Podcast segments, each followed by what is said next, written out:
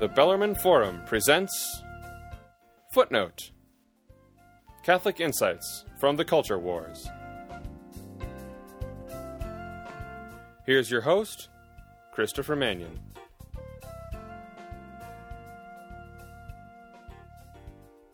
I'm here with Steve Mosher, the president of the Population Research Institute, founded by Father Paul Marx. Steve, you've traveled the world over the years, but today I want to address a place that few Americans know very much about. What's going on in Africa regarding the population issue?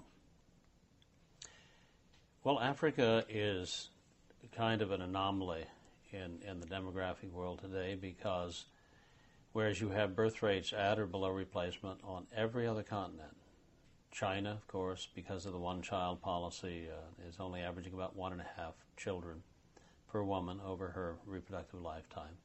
The U.S., because of the recession, has fallen from two children down to about 1.7 right now and still dropping.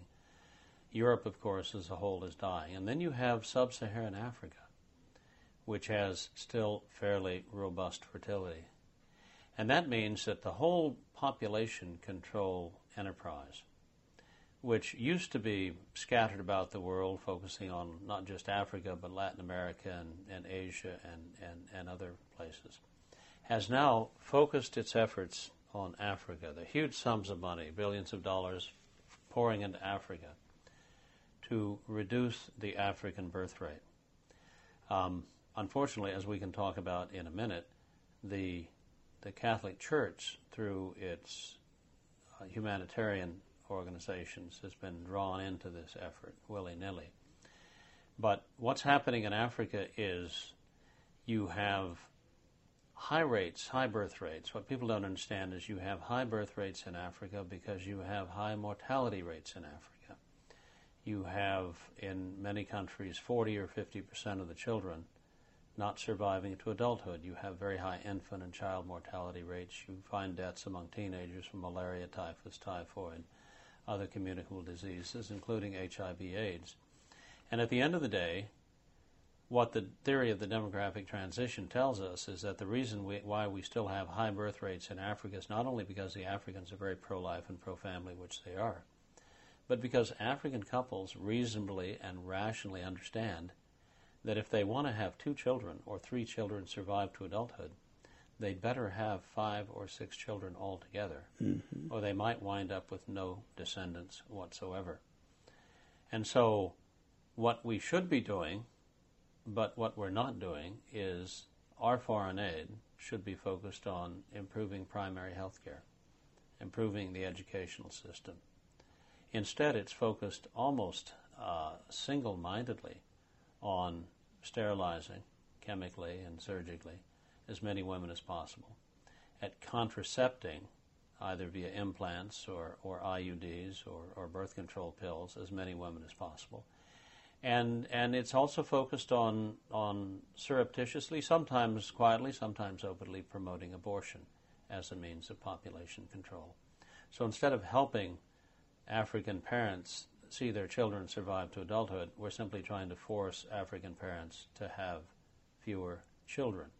Now, this whole population control enterprise is not just the the business of of USAID, uh, the British, um, the Swedish, the uh, the Japanese, the international organizations like the World Bank and the International Monetary Fund, and of course, first and foremost, the UN through the UN Population Fund and other UN agencies are all involved in this, this anti people movement based on the false myth of, of overpopulation. I say false myth because we now have falling birth rates everywhere. We now see that the population of the world is never going to double again. We now see that that you can't have a population bomb if your population isn't doubling and doubling and doubling again.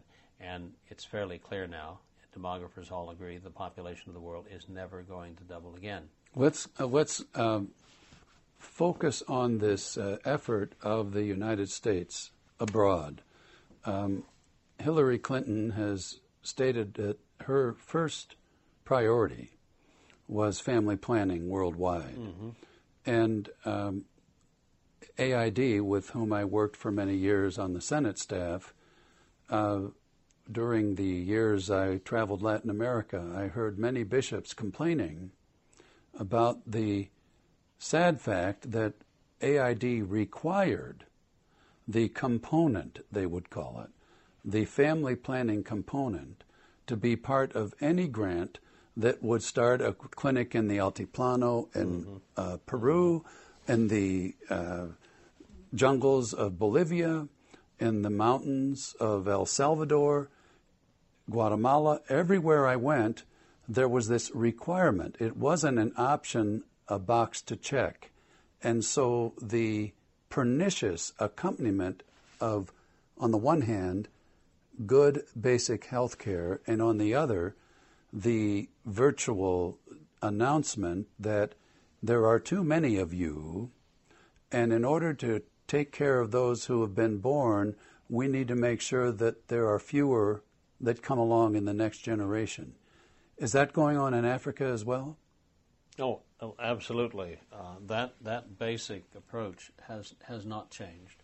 How has the church responded? Healthcare, well, healthcare is, is, is being used as a as a Trojan horse to gain access to women's reproductive systems.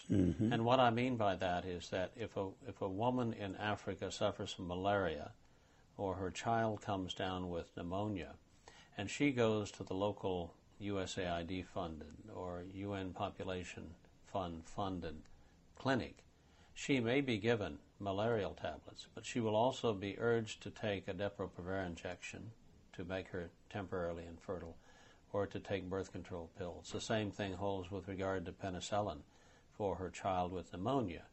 They will use the opportunity presented by her appearance at the clinic to try to f- urge her to be sterilized because, after all, she can hardly take care of the, the children she has because they've contracted pneumonia. But, Steve, sterilization uh, is uh, illegal in American foreign aid programs. How does that come to pass? Well, the the uh, it is it is illegal for any U.S. foreign aid money in the family planning budget to be spent uh, directly on abortion, but under the Obama administration, money is being given to organizations like the International Planned Parenthood Federation that promote abortion wherever they go, that feel feel free to violate the laws of the countries that they're in, even if those laws forbid abortion. Forbid abortion. And they also uh, perform sterilizations and um, you know chemically and surgically sterilize sterilize women. So uh, th- these laws are not enforced. A lot of things happen, I think, in African countries on the ground there that that Americans are are totally unaware of. Well, take uh, let's focus on the Catholic dimension here. We have the Catholic Relief Services that is active in Africa on the one hand, and we have a number of Catholic bishops in Africa on the other with whom PRI has been in contact. How do they work together to avoid the objective evils that are being promoted by the programs that are offered to them uh, at U.S. taxpayer expense? that you know it, it is a sad fact that the church now for many decades through its official agency the catholic relief services has not been able to be uh, a true catholic charity in the traditional sense of the term um, the state took over uh, international relief efforts after World War II and began pumping large sums of money into foreign aid. Up to that point, it had largely been the province of, of private private charities. Um, so we used to do through our so-called Catholic charities, we used to do the corporal works of mercy, but they have now these are now efforts that have been taken over by the state and co-opted by the state. So if we're talking about you know giving giving food to the hungry. Um, and and, uh, and and and giving giving medicine to the sick and so forth. We have we have gone from charity, which is of course love, uh, an expression of love. That's the original meaning of the word caritas, to humanitarianism, which is an expression of human pity, to a kind of mechanistic state approach. And the state has now decided there are too many people in the world, so everything ultimately is driven by the idea of reducing the number of people in the world. Now, that's not only not an expression of love, it's an expression of, of hate, of antipathy towards human beings. I mean, when you have Sir David Attenborough, uh, who's a well known British naturalist, say that human beings are a plague on the earth, um, you know, I believe that he needs, you know, compassionate mental health counseling mm-hmm. because that's a very anti human attitude. And yet, that general attitude that human beings are a plague on the earth is, is found throughout our foreign aid apparatus. And it has infected all of the organizations that work with USAID, including um, Catholic Relief Services. You know, if you get, as Catholic Relief Service does, over two thirds of your money from USAID, um, you know, whoever pays the piper calls the tune. In some cases, uh, in some countries in Francophone Africa, the CRS efforts are entirely funded 100% by USAID. Now, USAID p- imposes a lot of conditions on its on its aid. First of all, it tells the Catholic Church that, uh, that or rather Catholic Relief Service, that it can't hire Catholics exclusively because that would be discrimination. So if you go overseas, you find that Catholic Relief Services hires Hindus and, and, and atheists and, and, and all sorts of other experts. Experts. Well, they, they, they call them professions. The second thing that the USAID says that the Catholic Relief Services can't do is it cannot cannot focus its efforts on Catholics. Now, eh, but it has to treat everybody equally. That too, in the name of, discrimin- eh, of non-discrimination.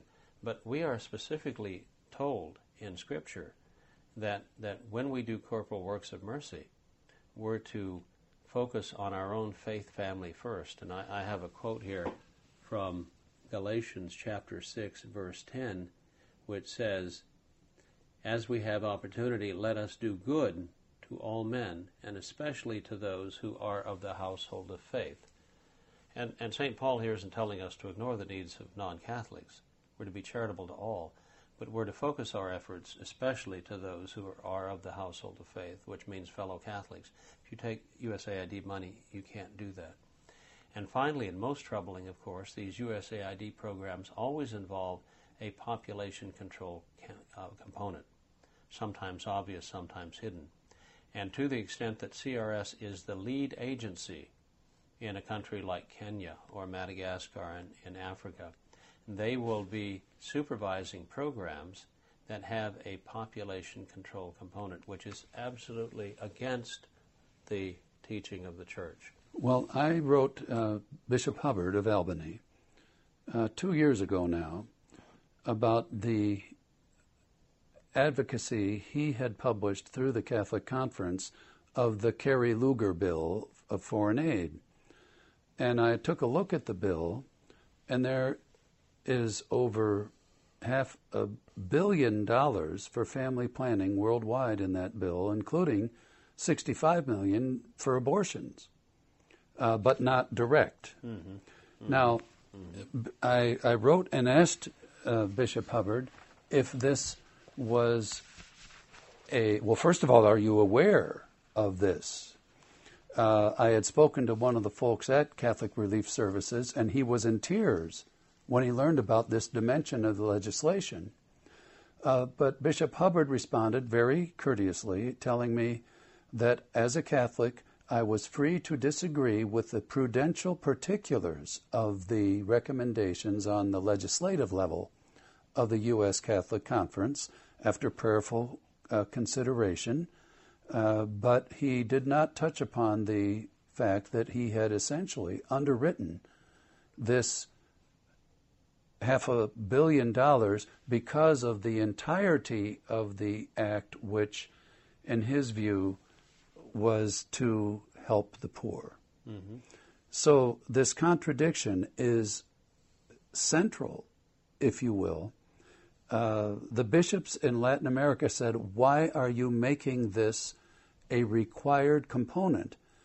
You come back home 30 years later, and the bishops are advocating passage of that required component. Mm-hmm.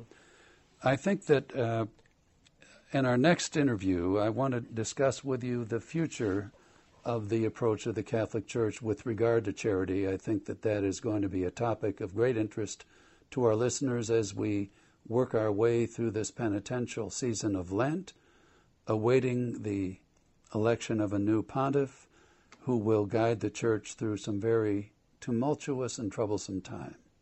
In the meantime, Steve Mosher, it's been good having you on the program. Thanks for coming. Thanks for having me. This is Christopher Manion. Thanks for listening. You've been listening to Footnote Catholic Insights from the Culture Wars. Footnote is brought to you by the Bellarmine Forum. Copyright the Bellarmine Forum. All rights reserved.